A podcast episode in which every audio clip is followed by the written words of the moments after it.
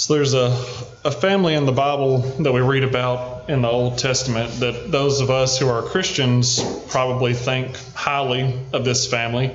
Uh, but those who are not familiar with the Bible, if they were to sit down and read through their story, uh, they might just see them as just a, a dysfunctional family. And to the credit of those who aren't familiar with the Bible, um, there are there's some evidence in their story that would make that claim seem like it's not completely unreasonable that they were just a, a dysfunctional family. Uh, this family certainly had its ups and downs individually as well as as a group, uh, but I suppose that's true of all families, really. You know, if we think about our own, you know, our own, once we extend past our immediate household, if we even need to go that far, uh, if we get into, you know, our grandparents or aunts or uncles or grandchildren, not to mention our in-laws, I don't know how it is with you and your family, but there's a good chance that we start running into a bit of dysfunction before we really go too far. And in any relationship that we have, you know, whether that be familial or with friends, coworkers, or even brothers and sisters in Christ, or even our own relationship with God, uh, there will be issues that come up from time to time, and we'll have to, to handle those issues. And that's when wisdom and patience and forgiveness come into play. Uh, so, the family I want to talk about for a little while this evening uh, provides a good example of some of those issues and gives us some practical things that we can think about in our own lives. Uh, so, this Old Testament family that I'm referring to is the immediate family of Isaac, Rebekah, Jacob, and Esau. And when we read of the life of Jacob's grandfather, Abraham, uh, there don't really seem to be many issues there. Uh, it's clear that Abraham loved both of his sons, Isaac and Ishmael, very much. He also seemed to care for both Sarah and Hagar. And once Isaac grows up, remember he marries Rebekah.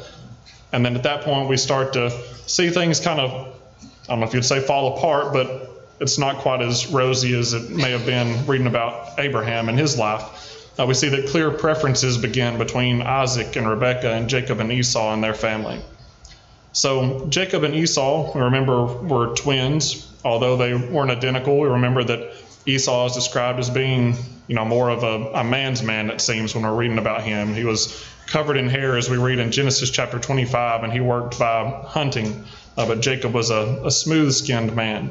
Uh, Esau would pack his gear and he would head out into the wilderness uh, to track and to hunt animals that he could then bring back home and prepare for his family. So the Bible describes Esau as a skillful hunter. And his dad, Isaac, he favored Esau and he favored his lifestyle. He was proud of his son's ability to be able to hunt this wild game and also of Esau's ability to be able to prepare it just right. And one of Esau or one of Isaac's favorite meals uh, was the savory meat that his son Esau would fix for him from time uh, to time over the years. And as I'm sure you ladies know, one of the quickest ways to a man's heart is through his stomach, being a good cook. So uh, Esau was the favorite son of Isaac. But while Isaac favored Esau, we remember that Isaac's wife Rebekah favored Jacob. Uh, Jacob was more of a had more of a quiet and gentle disposition uh, than his brother. He dwelt in the tents and he worked as a shepherd. Now, God had told Rebekah, we remember before these twins were born, that the older, Esau, would end up serving the younger, Jacob. So, you know, I wonder from time to time if perhaps Re- Rebekah's favoring of Jacob was due to her keeping the Lord's words in mind, and maybe she was thinking, you know, Jacob is the one who's supposed to excel and supposed to, uh, you know, rule over his brother. Uh, but whether or not that's the reason for her preference, her favoritism, we're not really for sure. Now, me and Jonathan, you know, my brother, uh, we had plenty of arguments when we were younger. I was a horrible sport. I was no fun to play with. I could be very difficult. Uh, but by the time we got to be teenagers, Jonathan and I were very close. You know, whenever I got into high school, uh, we would spend lots of time just walking around the woods close to mom and dad's house or through the pastures and just talking for for hours. And uh, those are really good memories for me. And I'm sure I did things to annoy him even around that time, uh, but it wasn't that I ever intentionally tried to take anything from him or, or tried to hurt him in any way once we got to that age. Uh, but Jacob and Esau didn't seem to have this kind of relationship. Uh, we read of Jacob being a pretty shrewd individual and multiple times, you know, throughout his life, both in his interactions with his brother Esau and with others. And one time, as we're all likely familiar, uh, Esau had been out hunting and he hadn't had any luck. And with Esau, it wasn't like he was just watching the sheep like his brother, and his source of food was always there just right in front of him. Uh, he had to find it, he had to outsmart it, he had to snare it or trap it, and he had to kill it and then prepare it uh, to earn his meal. So on this occasion, uh, Esau was disappointed. His hunt hadn't go, gone the way that he had hoped it would.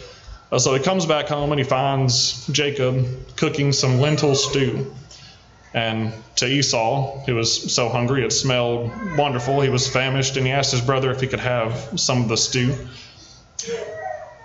And surprisingly, uh, Jacob, his response was that he would grant Esau's request, but on the condition that Esau give Jacob his birthright. So that birthright, as we're aware, belonged to Esau as being the firstborn son of Isaac, uh, which meant that you know he would obtain the, the inheritance uh, from Isaac. So, whether Esau didn't properly appreciate the value of that birthright, or whether he truly thought he was going to starve to death unless he ate this stew, uh, he agreed to Jacob's condition and he gave up his birthright for that bowl of stew. So, as you imagine, uh, this began after this to drive a bit of a wedge between these twin brothers. Uh, Esau resented Jacob for being so greedy. Uh, he felt like he swindled him out of his birthright. And I can understand uh, how Esau would be irritated by that. You know, for example, let's say, you know, when I was growing up, let's just say I had a collectible item that was very valuable and very important to me, and my brother Jonathan knew it was very valuable.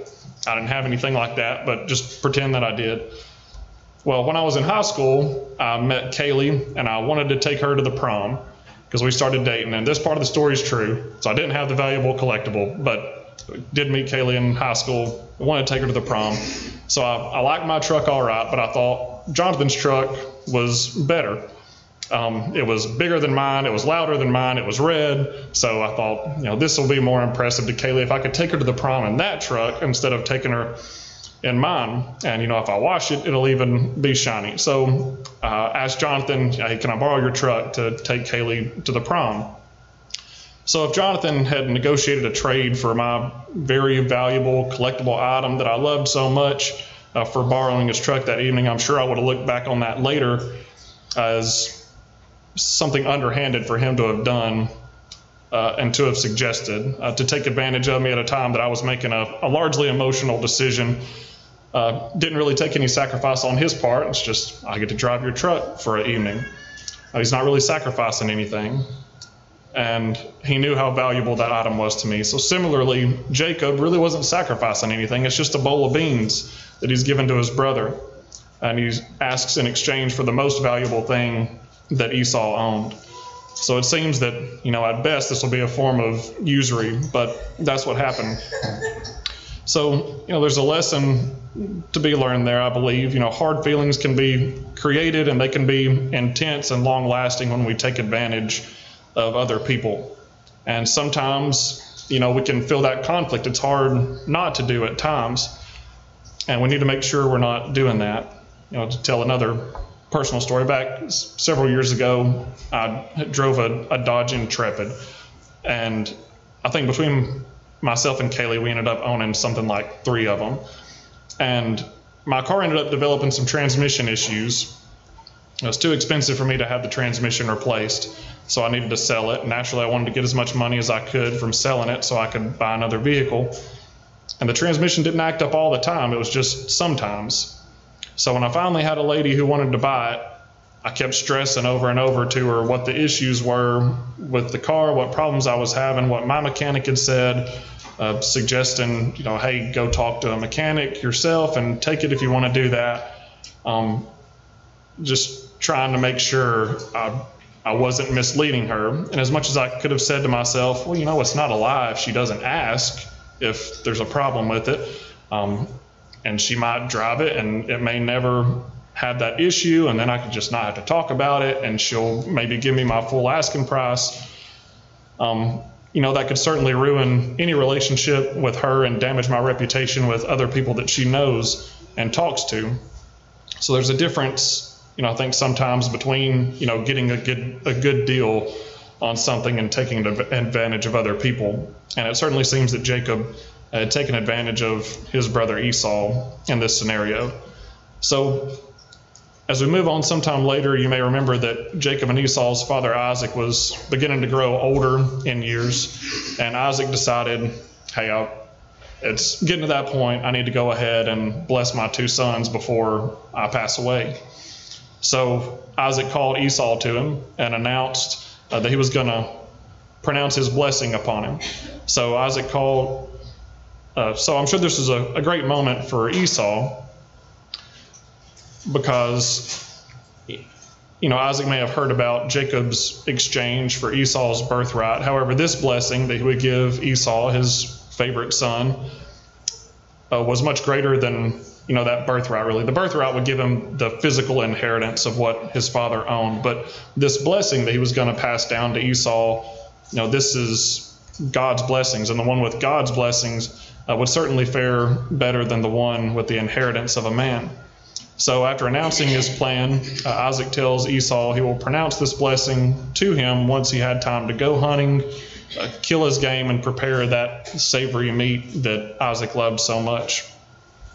And certainly, this would be uh, a great time, a great memory for Esau, uh, his dad that he's so close to. They get to have this moment that he receives this blessing. So, after hearing his father's words, he doesn't hesitate. Uh, he takes off out of the tent, grabs his gear, and goes uh, in search of his father's dinner. So, as we remember, Rebekah, Isaac's wife, hearing this proposal, summoned her son Jacob and crafted a plan by which Jacob could swoop in and snatch this last hope of Esau's. Uh, we read in Genesis chapter 27 how Rebekah assists Jacob in putting together a disguise that would make Jacob seem to his blind father Isaac uh, to be Esau. Remember how he slaughtered the goat to prepare the meal, but also used the skins of the goat uh, to place on his hands and on the back of his neck to make him seem like he was hairy like his brother Esau, and how uh, Rebekah advised him to wear one of the one of the garments of Esau that would smell like Esau would smell. You know, just trying to think of of anything that uh, Isaac might be able to catch on to sensory wise, since he didn't have his vision uh, where they could try to disguise Jacob as much as possible. And then they cooked this meal that would remember that would resemble uh, the savory dish that Isaac had asked Esau to prepare for him. So as they're going through with this, and as Jacob is, you know, entering into the tent, and he's speaking with his father, he's he's nervous. He's a bit unsure about this trick. Um, he's going to have to speak to him it might be easier to, you know, wear this garment and to put that goat skin on his hands and, and have this meal that tastes kind of like his brother's, but what if he recognizes his voice? So, you know, Jacob's nervous. But he obeyed his mother, followed her directions. And once again, I don't know if this effort from Rebekah was due to her remembrance of God's statement that Jacob was to be the greatest of the two brothers or what, but after several nerve wracking moments while deceiving his father, uh, Jacob exits his father's tent, the recipient of great blessings from the Lord. So at this point, we can safely say Jacob has lived up to the meaning of his name, a supplanter, or one who usurps the place of another, especially through intrigue or underhanded tactics, is what the name Jacob meant. So while Rebekah and Jacob were likely rejoicing over their success of Jacob having received this blessing from his father, Esau is returning from his hunt. He's had some luck this time. It, it wasn't a, a bad trip. He, he has it in hand and he's preparing this animal just the way he remembers his father Isaac liking it. And perhaps, you know, Rebekah and Jacob watch nervously as Esau carries this meal into Isaac's tent. Perhaps they hear the cries of confusion from Isaac and from Esau as both of them start to slowly realize what it was that had taken place not too long before. So Esau, needless to say, is furious. Not only did Jacob take his birthright from him, he took his father's blessing from him too. So Esau decides there, there will be justice. So Esau determines that he will wait until after Isaac dies and he'll kill Jacob. he loves his, or so, you know, in a way, yeah, he's just decided to kill his brother, and that's obviously a bad thing. But at the same time, you know, as we read that, I think you know, this is kind of an admirable trait for Esau at the same time. Because um, Esau decides, you know, even in the midst of his anger, he's thinking about his father. Uh, he loves Isaac. He knows that Isaac didn't mean to give the blessing to Jacob. He knows that he was tricked out of it. He knows that the news of this deception is just as heartbreaking to Isaac as it is to himself, if not more so. And in his anger, the last thing that Esau wants to do, no matter how much he hates his brother at this time, is to cause any additional heartbreak to, to Isaac, to cause him any more anxiety and sadness. Uh, Isaac is getting up in years, and he doesn't want to to make his life any harder than it has to be. So that makes me think about myself. Um, you know, how good am I at controlling myself and my emotions? You know, when I get upset, how often do I think about how my actions and words are going to affect somebody else when I'm angry? Uh, it's interesting that Esau only says he's going to wait until Isaac dies. He doesn't say, Well, I'll wait till my father and my mother die and then I'll kill Jacob. He just says, I'll wait till my father dies and then I'm going to kill Jacob. Uh, so while Esau decides not to kill Jacob immediately, apparently he announces this plan to someone, whether he tells it to Isaac or or what it is. Uh, so this word gets back to Rebekah. uh, that Esau is set on murder. So she warns Jacob about the danger he's in, and in Genesis chapter 27, verses 42 through 45, uh, Rebekah makes a an interesting statement that I'll read there. Uh, starting in verse 42 of chapter 27, she says, Surely your brother Esau comforts himself concerning you by intending to kill you. Now, therefore, my son, obey my voice. Arise, flee to my brother Laban in Haran, and stay with him a few days until your brother's fury turns away, until your brother's anger turns away from you, and he forgets what you have done to him. Then I will send and bring you from there why should I be bereaved also of you both in one day? And to me, the most interesting thing in those verses is the last question that she asks. So, what does she mean when she says, Why should I be bereaved of you both in one day? If Esau kills Jacob, Jacob's the only one that's dead. So, what does she mean by you both? Be bereaved by, of you both in one day? Well, I would imagine it's likely because Esau was aware of Rebekah's part that she played in counseling uh, Jacob in the taking of his blessing. So, although Esau is not dead, uh, perhaps he may as well be to Rebekah at this point. It's possible that Esau is determined that you know he's done with his mother. So Jacob leaves his home and he heads out to find his uncle Laban and to find a suitable wife. And I'm not going to spend too much time, you know, here discussing Jacob's time with Laban. I mainly want to focus on uh, Jacob and Esau's story here. Uh, but I'm sure we've all heard the phrase, what goes around comes around, and you reap what you sow. Well, Jacob had played the deceiver and the manipulator for quite a while, and now he becomes the deceived and the manipulated himself. And the blessing that he looks forward to the most, his beautiful bride to be, Rachel, is swapped out at the last moment on his wedding night for her older sister, Leah. And in Genesis chapter 31, we read that Laban had changed Jacob's wages 10 times for keeping his flock. Laban had something that Jacob wanted. He took advantage of Jacob to get what he wanted from him, similarly to how Esau had some things that Jacob had wanted in the past and took advantage of his brother and his father in order to get them. But finally, several years later, it's time for Jacob to leave his uncle's house and to go back home. So he's had enough of living with his father in law. He has wives, he has several children, he has a great flock, he has servants, and he sets out to travel back home to be with his father Isaac in his final days. But he's afraid. So even though Jacob knows that God has been with him, he's been watching over him, he uh, you know, spoke about that with Laban, uh, even after Laban had, I believe, caught up with him uh, when he and his family were leaving. Was talking about how God was watching out for him and his well-being, and he had saw how Laban had treated him. Uh, but so he he knows that God has been watching out for him, but he's becoming uneasy. It's been several years since he's been home, but the last he's heard, uh, Esau wanted him dead. So Jacob readies presents for Esau uh, as they're making this trip back in order to try to appease his anger. Uh, he doesn't hold ill will towards Esau, Jacob doesn't. Uh, he wants them to be on good terms again. And once again, for sake of time, I won't go into all the details, but word is brought to Esau that, hey, Jacob's coming home. And he's returning with everything that he has his wife, his kids, everything that's important to him, everything he owns is, is coming back home. So Jacob is nervously waiting for his servants to come back with word from Esau, whether favorable or unfavorable.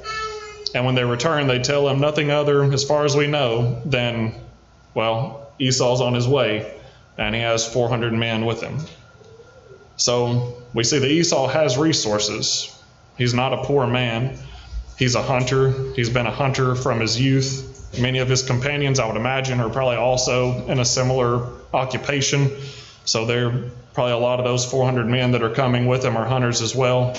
So not that shepherds are pushovers. I remember from reading about uh, David and encounters that he had with uh, lions and various uh, challenges while he was watching the sheep. Um, that could be a very difficult job, but you know these shepherds might be at a bit of a disadvantage trying to defend themselves against such a large group. So uh, Jacob's becoming very nervous so at this point, you know, Esau has a choice. he can hold on to that resentment from years past. He can maintain his commitment to kill his brother. And you know, looking at it from one perspective, if he kills Jacob and all of his descendants, he might even be able to work this out uh, to where he would inherit all of his father's goods, you know, in the end anyway, despite the deal that was struck over that bowl of stew years ago. So, you know, this is another point where I would like to, to pause for just a minute. Um, unfortunately, it's nearly impossible to go through life without somebody offending us, uh, you know, whether that's in a large way or whether that's in a small way. Uh, somebody may have picked on you while you were in school. Somebody might have pressured you into something that you later regretted. Someone who you thought was a friend to you may have snubbed you when uh, they were around others that they thought were more important than you were. Uh, your boss may have overlooked you for a promotion or intentionally blocked you from an opportunity that you should have had. Someone may have stolen from you. Your spouse may have let you down in some way. Your child, for whom you spent the best years of your life raising and caring for, may not have anything to do with you now that they're grown. And in these cases, it can be our instinct to hold a grudge, to look for an opportunity to get even in the future uh, if we're given the chance. And we may even get some kind of joy at time out of the misfortune of somebody who's done wrong to us. So we're all faced with the same set of choices that Esau had. You know, Esau could hold on to that grudge and he could follow through on his promise to get even with his brother, or he could forgive. And that was completely Esau's decision to make. And in Genesis chapter 33, we read of Esau's decision. To Jacob's great surprise and relief, Esau, when he sees Jacob, instead of you know, berating him, yelling at him, attacking him, any of those things, we read that he rushes to Jacob, but not to hurt him. He rushes to him to embrace him, and he chooses to forgive him. So, you know, all of Jacob's actions up to this point had been motivated by the expectation of being attacked. But as we said, Esau didn't even do so much as scold Jacob. In fact, whenever Jacob is offering this huge present uh, to Esau of the goats and the sheep and the donkeys and the cows and the camels, you know, Esau doesn't even look at this as an opportunity to take something that he believes was taken from him in the first place. Instead, his initial reaction was to tell Jacob, hey, keep it. You know, I have enough already. This isn't necessary to send me all these gifts. So, a few lessons I think we can take from that. You know, lesson number one, you know, is just saying that time heals all wounds. You know, that's not universally true, but in a lot of cases, I think it is true. You know, for me personally, when I get irritated over something, if I sleep on it, you know, the next day when I wake up, I'm usually over it. You know, I, I may realize that I was overreact, overreacting about the situation, um, but my brain resets overnight or after I have some time and I'm able to think more clearly uh, be more mature about the situation and, and move on.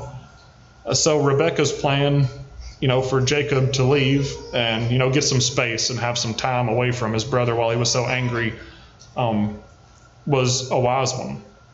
And while it would be best to reconcile, you know, it would be best to reconcile with the one we're angry with before the sun sets, as the uh, advice that Paul gives uh, to those in Ephesus and Ephesians chapter 4 and verse 26. And also, you know, we read in the Sermon on the Mount, Matthew chapter 5, how uh, Jesus is teaching that if we come before the altar to offer our gift and we remember we have a brother that has something against us, to go make that right before we uh, make that offering at the altar. Um, while it's best to to reconcile these things as quickly as we can, sometimes it's wise to give some time for our initial reaction and our initial emotions to settle down a bit before confronting the one that we're angry toward. Another lesson, uh, obvious one uh, with this story, is forgiveness. You know, what makes this story so beautiful is not that Jacob and his brother became wealthy. Uh, what's beautiful about this story uh, isn't that Esau wasn't successful in killing Jacob. Uh, what makes this story beautiful is that despite these old wounds between the brothers, both of them, not just one, both of them desired to be reconciled to each other. Both were willing to sacrifice in order to restore their relationship. Esau was willing to forgive his brother and not just forgive him uh, in return for some favor from Jacob to make up for his wrongdoing. Um, Esau didn't require anything of Jacob. He wanted to just restore their good standing with each other. So you know, we need to make sure we're not being the one who refuses to forgive and move forward. Whether it's at the forefront of your mind or not, uh, when you're harboring a grudge, it is there, it's inside of your mind, and it's going to slowly eat away at you and your peace of mind until you're able to, to let that go and give that forgiveness. And we all need to take a lesson in forgiveness here from Esau from time to time. And then a third lesson, you know, of contentment.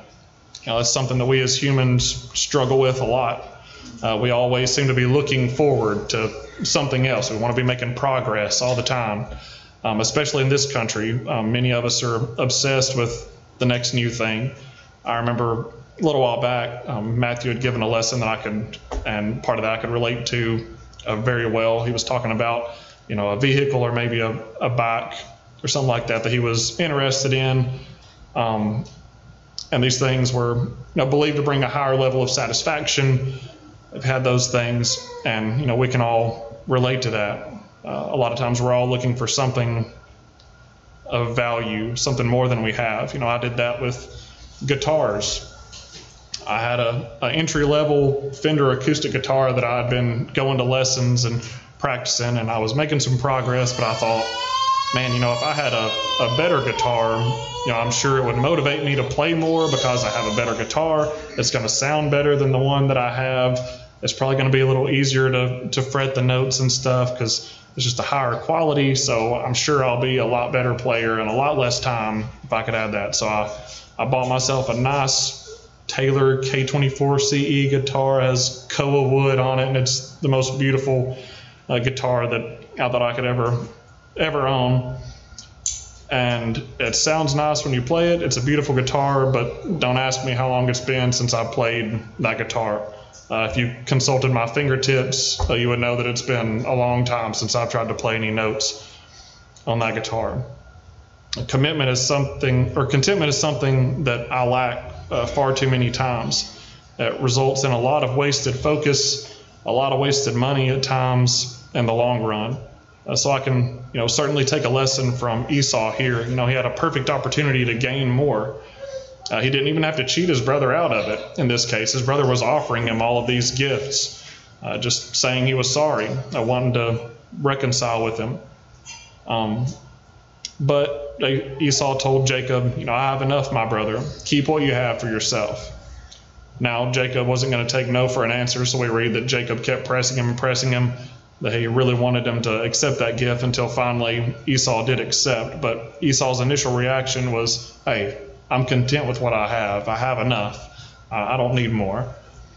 Uh, Esau even offered assistance to Jacob and his company for the remainder of their travel back home.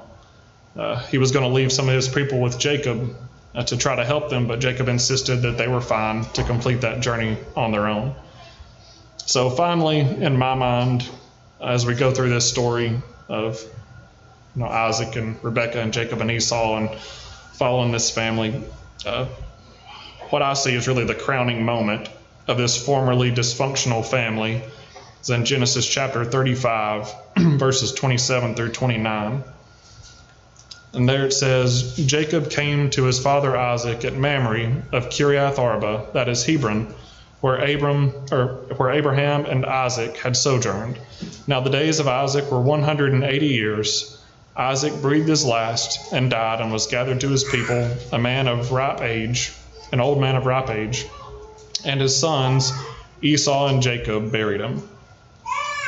You know, what a what a great picture and what a great turnaround for this family. Despite disagreements and differences and outright hatred that existed in the past, when Isaac was up in years, he was in his last days, both Jacob and Esau were present with him. They had reconciled with one another, and they were focused on what was most important. They weren't quarreling over the past. Uh, the two brothers were united, and they were present in respect for their father and in love for each other. And I, I can't think of a more encouraging way that that could have taken place. So, you know, while it seems like this family had gotten off to a, a bumpy start in the beginning, and many times as we progress through their history, we may think to ourselves, you know, what's wrong with these people? Like these are the people God chose out of everybody could have chose he picked these that are playing favorites and they're swindling their own brother and they're trying to kill each other. Like, what is wrong with this? What was God thinking? This is one of the great families. Jacob becomes Israel. You know, God has given us insight into the events of their lives and how they grew over time. And, you know, that's it's really the case for all of us, except for Jesus Christ. No matter how great we may think some of the men or women uh, that we read about in the Bible were, all of them had their shortcomings. All of them had their temptations, all of them had their struggles, and all of them had need of God's forgiveness. He didn't choose anyone to be a prophet or a leader of his people because they were perfect, just like us. But what separates these great men and women that we read about in the Bible is that they grew, they matured over time. Nobody was perfect on day one. Uh, many even, you know, tried to reject the, the form of service that God was calling them into, you know, whether it was Moses or whether it was uh, Jeremiah or Esther or uh, you know there were or Gideon. You know, we had several that whenever they were Jonah when they were called by God, just flat out uh, were rejecting that that call in the beginning. But they matured over time as their lives continued on. They continued in faithfulness to God, and not perfectly. They weren't uh, faithful, you know, perfectly. Um, they needed God's mercy and grace just like we do, but they grew over time, just like we should. And I think we can all take lessons from this family, you know, whether it's the harms of taking advantage of others, how that damages relationships and our reputation, the wisdom of, you know, taking some space, let our emotions calm down when we're upset about something. And before we make a decision that we may regret, you know, that doesn't apply only to the emotion of anger that we may be having at a time um, you know, it could be an attraction to someone else or whatever it may be. You know, we need to to take a moment when we feel our emotions raging. You know, whatever it is, take a step back, take a little bit of time, and you know, think it through to make sure we don't make a decision we regret. Uh, the story also, you know, makes us take a look at the beauty of contentment and forgiveness. And if we live our lives right, hopefully you know, the same will be able to be said about us as we can say about uh, Jacob and Esau through their relationship. You know, that we, we grew over time. We weren't perfect, uh, but the overall trajectory of our lives was toward love of God, love of others, and ever increasing fruitfulness in the vineyard of the Lord. So I'm very thankful for this history that God allows us to read about. I hope it's been encouraging and beneficial uh, to you too, uh, going through this story. I think it's a, a very good one. So hopefully it gives us something to think about and apply in the coming days.